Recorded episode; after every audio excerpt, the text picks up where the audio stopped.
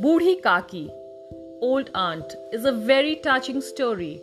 The story of an old woman, written by Munshi Premchand, who is a very famous Indian author. The story is full of human feelings.